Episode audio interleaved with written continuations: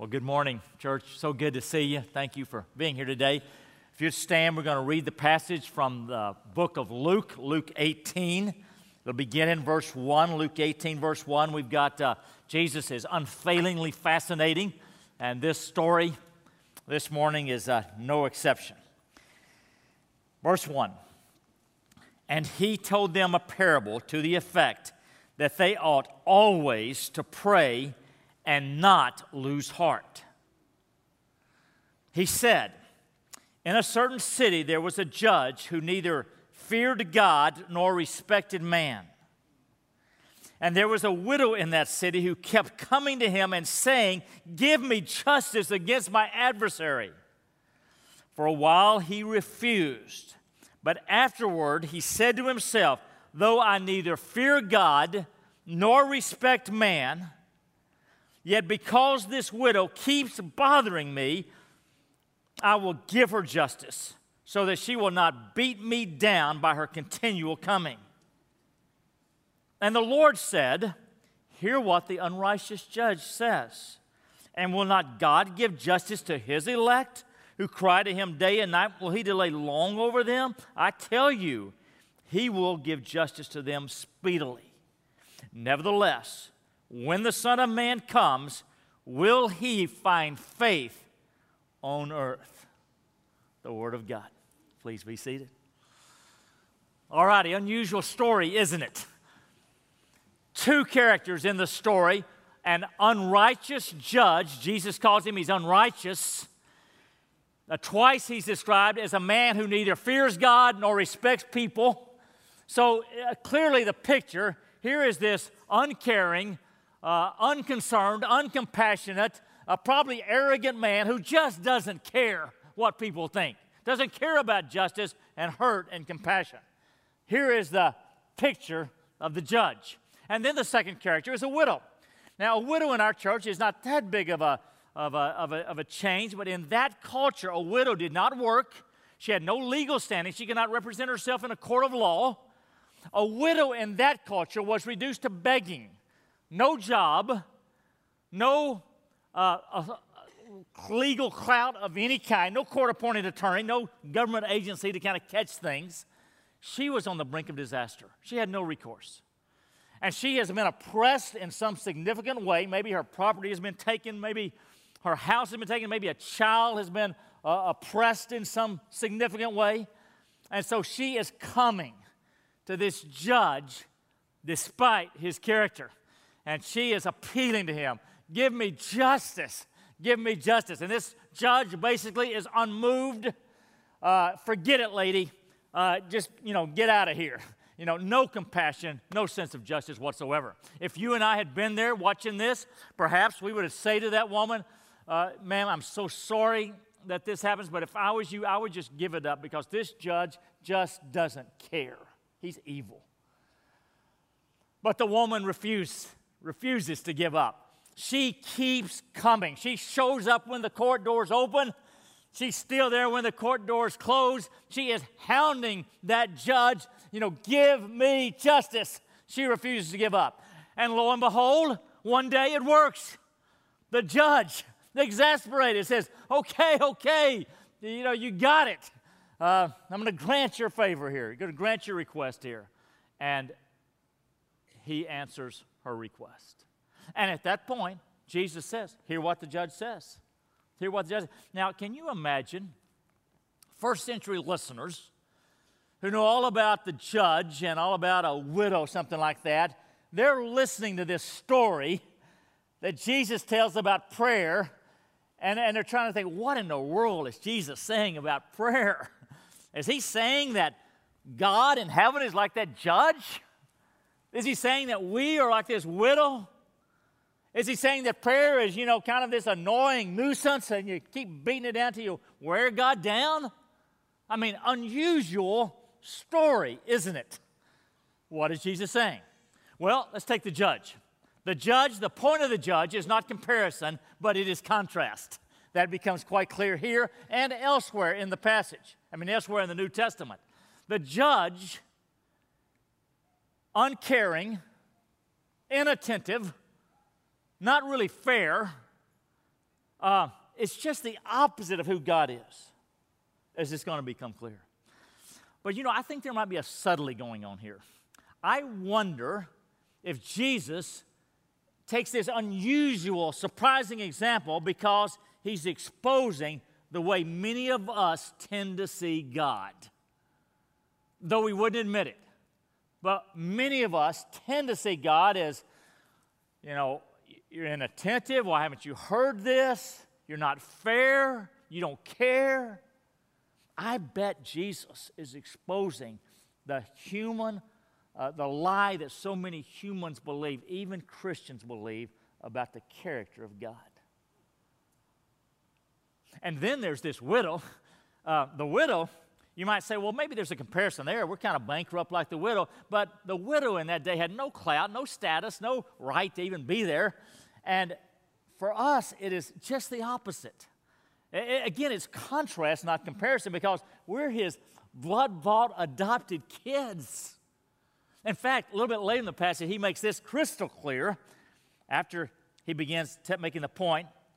Hear what the unrighteous judge says, and will, will not God give justice to his elect, to his chosen ones, to his favored ones? If, if this evil judge gives justice to this widow who has no clout, will not the God in heaven, your Father in heaven, give justice to his favored ones, to his elect ones, to his chosen ones? He says, it's just the opposite. But I think there's a subtlety here. I think many of us sort of see ourselves like that widow. Man, we have no right here. God's kind of annoyed with us and, you know, just can't hardly bother with us. But it's just the opposite. You know what it's more like? It's more like uh, me with my three grandkids Ryan, Rhett, and Evie. Ryan, Rhett, and Evie, uh, they're favored ones for me. You know, y- y'all got some beautiful children out there, but, you know, I like to say hello to them, but, but they don't come over like our grandkids did last night and spend three or four hours. And, uh, you know, Gail and I just sort of take care of them. They don't, you know, whatever I am doing, anytime Ryan, Rhett, or Evie want to come in and interrupt me, uh, the door is open. you know, they are welcome. And I smile when I see them and I'll give them a big hug. They are not sort of annoying, they are favored ones. Friends, that's who we are with the God of heaven. You're elect. You know what elect means? It means chosen. It means chosen. It means you are specially favored and precious to the heart of God. Three or four weeks ago, Doug McCary showed up uh, in our town. Doug McCary used to be on our staff team. He and his wife Lori live in Orlando, Florida, and they have raised three children. And then about five years ago, Doug and Lori start adopting one at a time these little Chinese girls from China, several of whom are special needs. And I've met several of them before, but I hadn't met all five of them. And Doug pulls up about the time I was going to leave out in the parking lot, and he, and he says, Jeff, you got to meet, meet our girls here. And he, he, says, Come on, girls. And, and, you know, one at a time, five of them come out of that van. And, and they're so precious. And, and, the thing about it is, is they're favored and chosen by Doug and Lori. I mean, they weren't the only little girls in China who needed adopting. But they were the ones that Doug and Lori probably saw online and felt the Spirit of God move, and we want that one. We want that one. Friends, that's how God has done about you.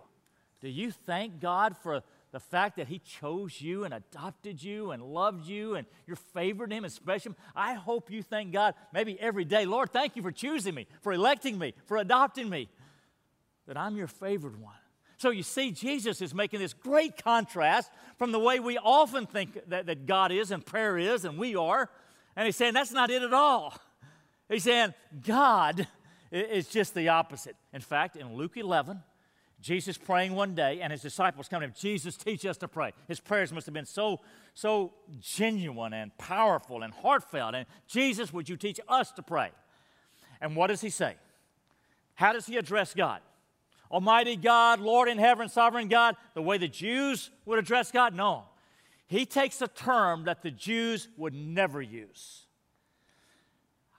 Our word father, Greek word patros, patros Aramaic word Abba. Aramaic, kind of the, the, the everyday heart language of Jews at this time, similar to Hebrew. Abba. He said, when you call God, okay, I'm going to teach you how to pray. First of all, say, Our Abba, our Papa. It would be the equivalent. It's like Ryan Rhett and Evie coming to me and say, Papa. You know, they, they just come anytime. We come to God anytime. Papa, Papa, Daddy, Abba. That kind of love affair, that kind of love relationship is with you and God. Call him Papa. And then later on, that same section of Luke 11, where he's teaching us about prayer, he gets to the part where he's telling us to ask, and he's so emphatic ask, seek, knock. Keep on asking, keep on seeking, keep on knocking. Ask, ask, ask. And the rest of the Bible, you have not because you ask not. Until now, you've asked for nothing in my name. Ask, and you'll receive it. Your joy be made full. Ask, ask, ask. Do I mind when my grandkids ask me something? You know, I've kind of got a default response to them. Yes. Occasionally I say no, not as often as their parents want me to say no, but whenever I can, yes, yes, yes, yes, yes. Can I have some more of that? Yes. Uh, God is not annoyed when we come to Him, no more than I would be when my grandkids come. In fact, the passage in Luke 11 ends with this statement If you then, being evil, know how to give good gifts to your children, how much more will your Father in heaven give the Spirit to those who ask of Him? How much more is God good and gracious and loving and kind? Jeff, if you give good gifts, if you want to give good gifts to your grandkids, how much more do I want to give good gifts to you? This is the heart of God. You, you think He's like that stern, harsh judge? You think you're like that widow has no standing and right? No, no, no. It is just the opposite. It is just the opposite. This is who God, and, and prayer is not an annoying nuisance. It's not um, overcoming God's reluctance, it's laying hold of His highest willingness. And, and uh, yes, you can have that. And so Jesus is teaching us all about prayer and what prayer is. And, and uh, most unusual in this passage, unlike every other parable in the New Testament. Before he tells us the story, he tells us the point of the story. Now, that's unusual. So often, those parables, you know, he never tells us what it's really about, and we've got to, you know, seek the Lord, we got to study, we got to, you know, what in the world is he saying here? But in this parable alone, strikingly, before he even starts, he tells us the point. It's in verse 1.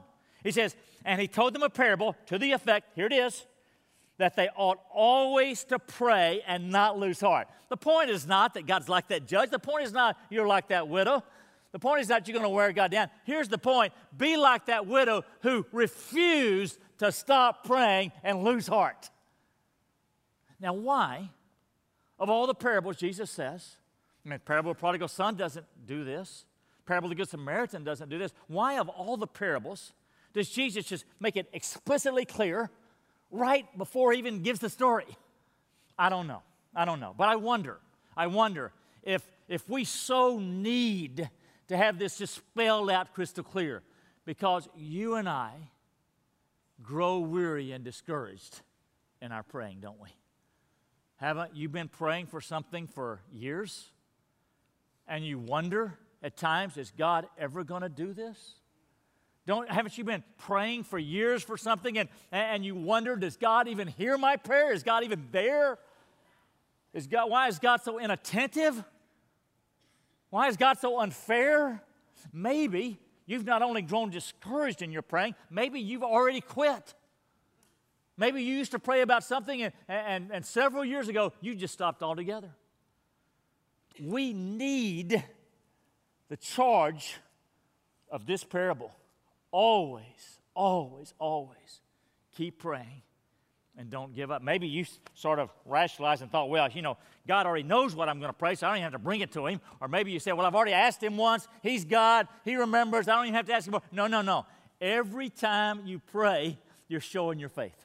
You're showing your. Every single time you pray. Every time I pray for something, I am saying, God, you're there. God, you care. God, you're good. God, uh, you, you could do this if you want. You're God. You're God.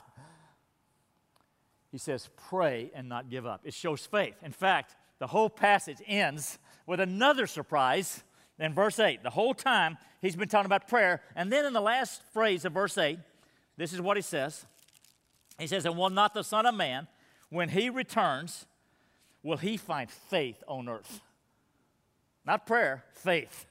Because prayer shows faith. When I return, am I going to see, am I going to find Duncan still praying about that thing? Am I going to, see faith in Duncan's heart?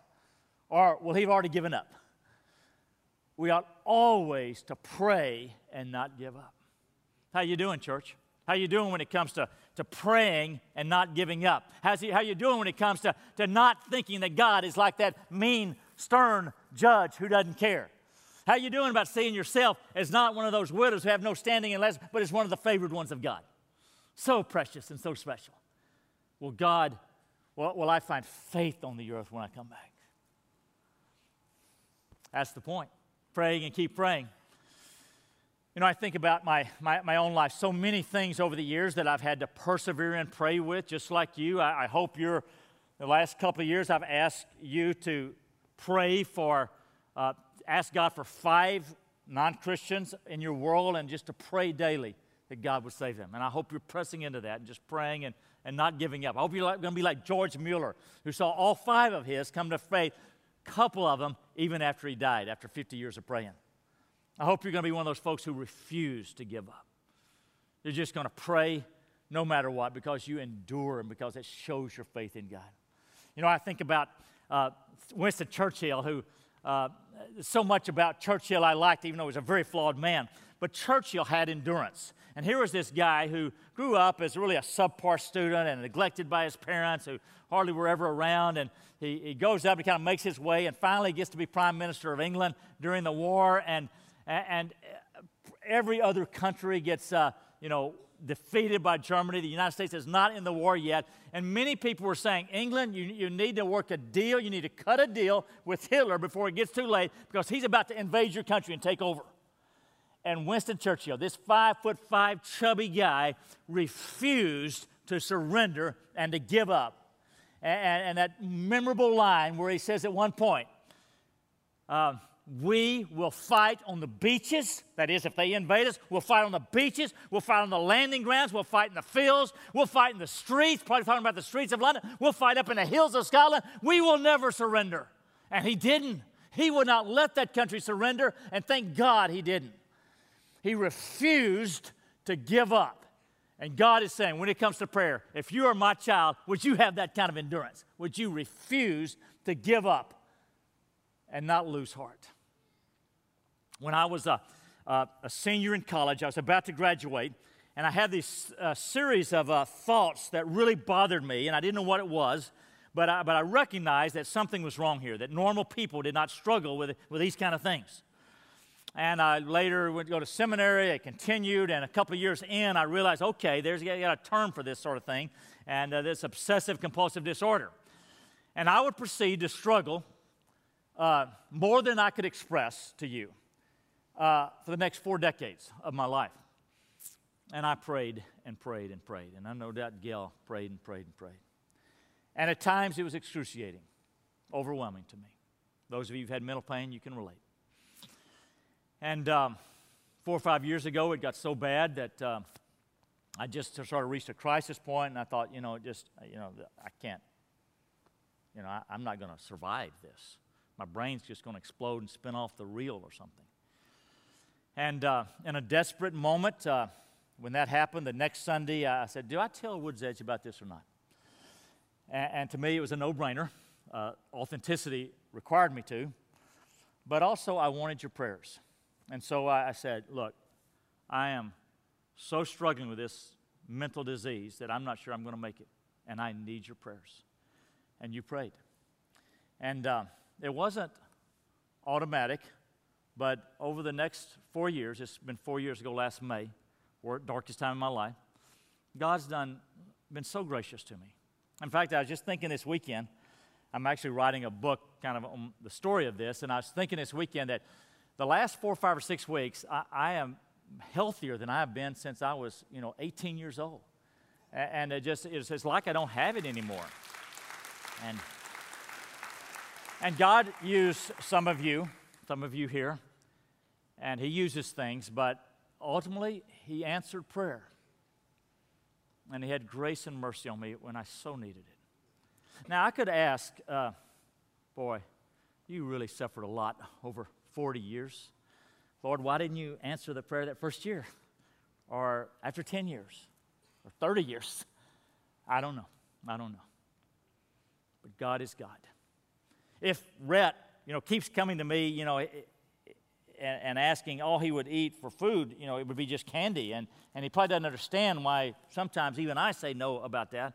And, uh, you know, he, he, just didn't get that. And, and do you think it could be that the gap, the, the IQ gap between Rhett and me, or the knowledge gap between Rhett and me, that maybe the gap between me and God is even greater? Could that be?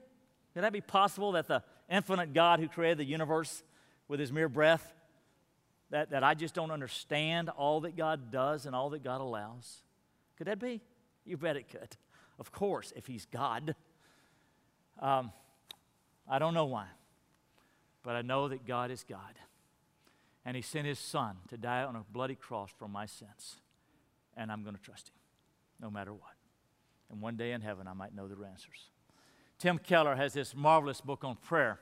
I just finished it a few weeks ago. In fact, it was so good, I, I, asked our bookstore if they would get some copies of it. So it's not only in our library, we've probably got 25 or 30 copies, unless they've already been gone. It's just called Prayer. But, but at one point, he says, prayer is not some religious rule. It, it says if we fail to pray, we're, we're not treating God as God.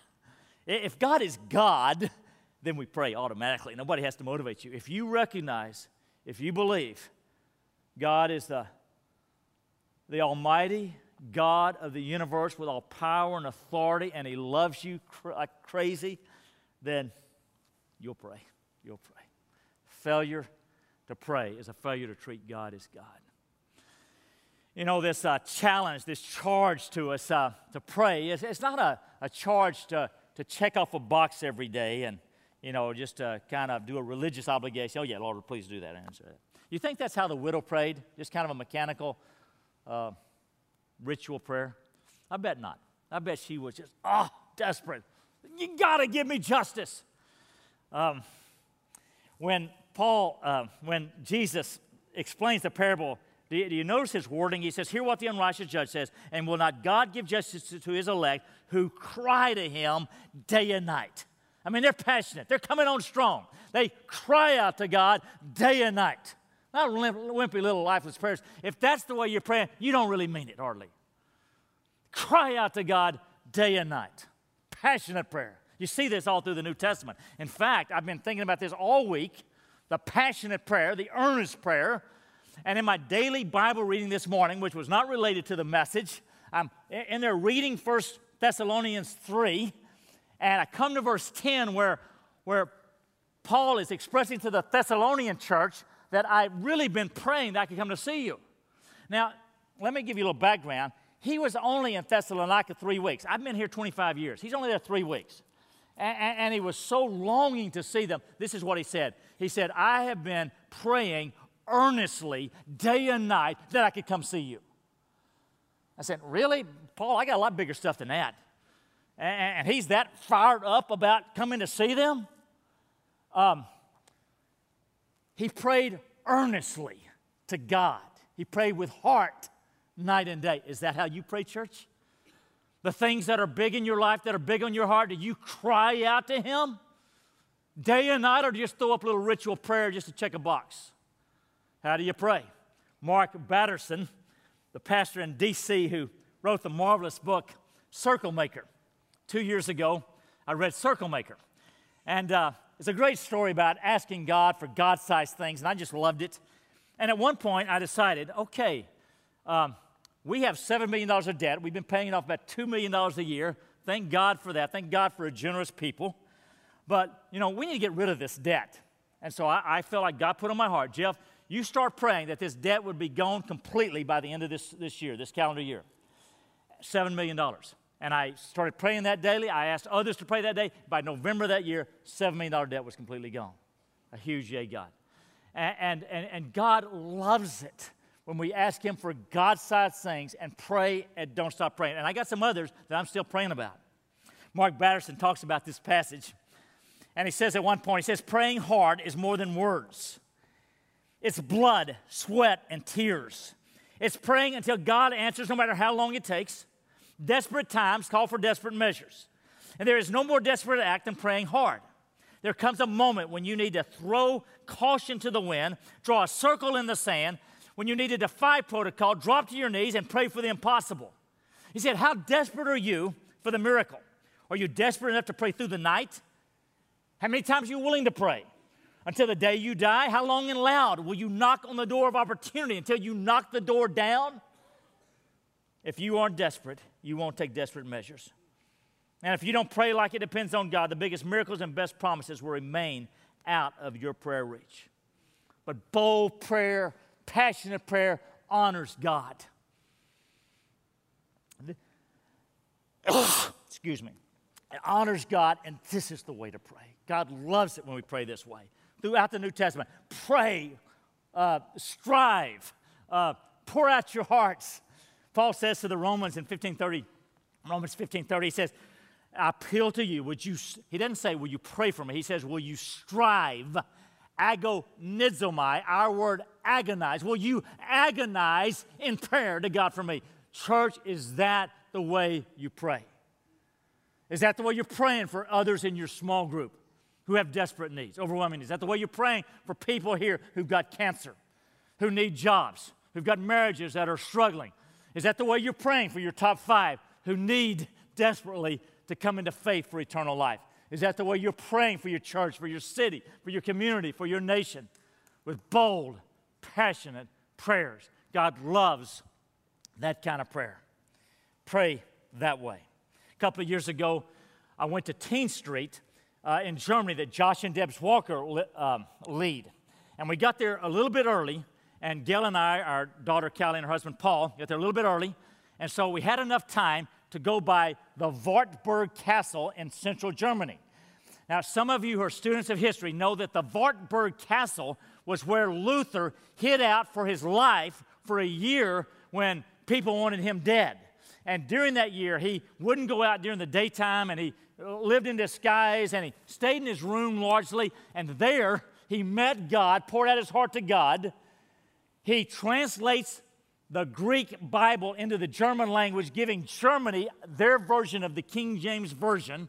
And God used him, perhaps more than any other man since the New Testament, to, to bring transformation across the continent and, and in that room, and, and I go through this tour, and they don't mention Martin Luther. I mean, they show us all these rich kings and things like that, and I'm thinking, where is Luther's room? And finally, when we, we got done with the tour, they pointed us towards Luther's tour. That's why I was there. I go down to that room, and there it is. There is this not really big room where Luther, this man of God, spent a year crying out to God. And where he met with God, and God used him so incredibly. And I just man, it's a sacred place. A friend of Luther's once said about his prayer life, he said, There's not a day in which he does not devote at least three hours to prayer, three of his very best hours. He says, Once I was fortunate to overhear his prayer. Good God, what faith in his words. He speaks with the great reverence of one who speaks to his God and with the trust and the hope of one who speaks with his father and his friend. A man of prayer. Church, how are you doing when it comes to prayer? You're crying out with all your heart to the God of heaven who is your loving Father, your Papa, who longs for you to come. Jesus says, pray that way. Understand about prayer. Church, here's the charge pray and never lose heart. Whatever you're praying about, what has it been for you? You've been praying about a child? maybe a teenager, maybe an adult child who's made some very bad choices. Have you been praying for years and years and you wonder if God hears you? He hears you. Oh, yeah, He hears you. If you then, being evil, know how to good gifts, good gifts is, good give good, good, good, give good gifts. you know, God, you know, he, he just make sure I stay humble here. Good, that's great. give good gifts to your children. How much more will your Father in heaven? How much more? Don't blaspheme God by thinking that He is a stern God. Don't blaspheme God. He's so good. You've been praying for a child for years? God knows. God hears. You had back pain for years and years, some other kind of pain, some disease. mental problems like I did, salvation of a father and he's rejected the Lord for 50 years, 60 years. So remember Mike and David, Mike and Craig Charbonnet praying for their father who for 50 years said no, 40 years said no, and when he's 86 years old, so sweetly coming to know Jesus. God hearing his prayer. Are you praying about a marriage and praying so long, you're so heart sick that maybe you're not only discouraged, but you've already given up? Don't do that. Don't do that. Because Jesus wants to know when he comes back, will he find faith in your heart that you're still praying? Remember, remember who God is, and he's not like that judge. Remember who you are, and you're not like that widow. Remember what prayer is, and it's not an annoying nuisance, it's God's delight. And you endure, and you keep praying with all your heart to the day you die. We endure because we've got a Savior who endured everything for us, even a cross, which He was nailed to, and He bore our sin. He endured that for you and for me. And because He endured that, He's thrown the curtains wide open to come into the Father, to the throne of grace, and pour, our, pour out our hearts to a Father. You can endure because of a Savior who endured for you. Stand with me, please.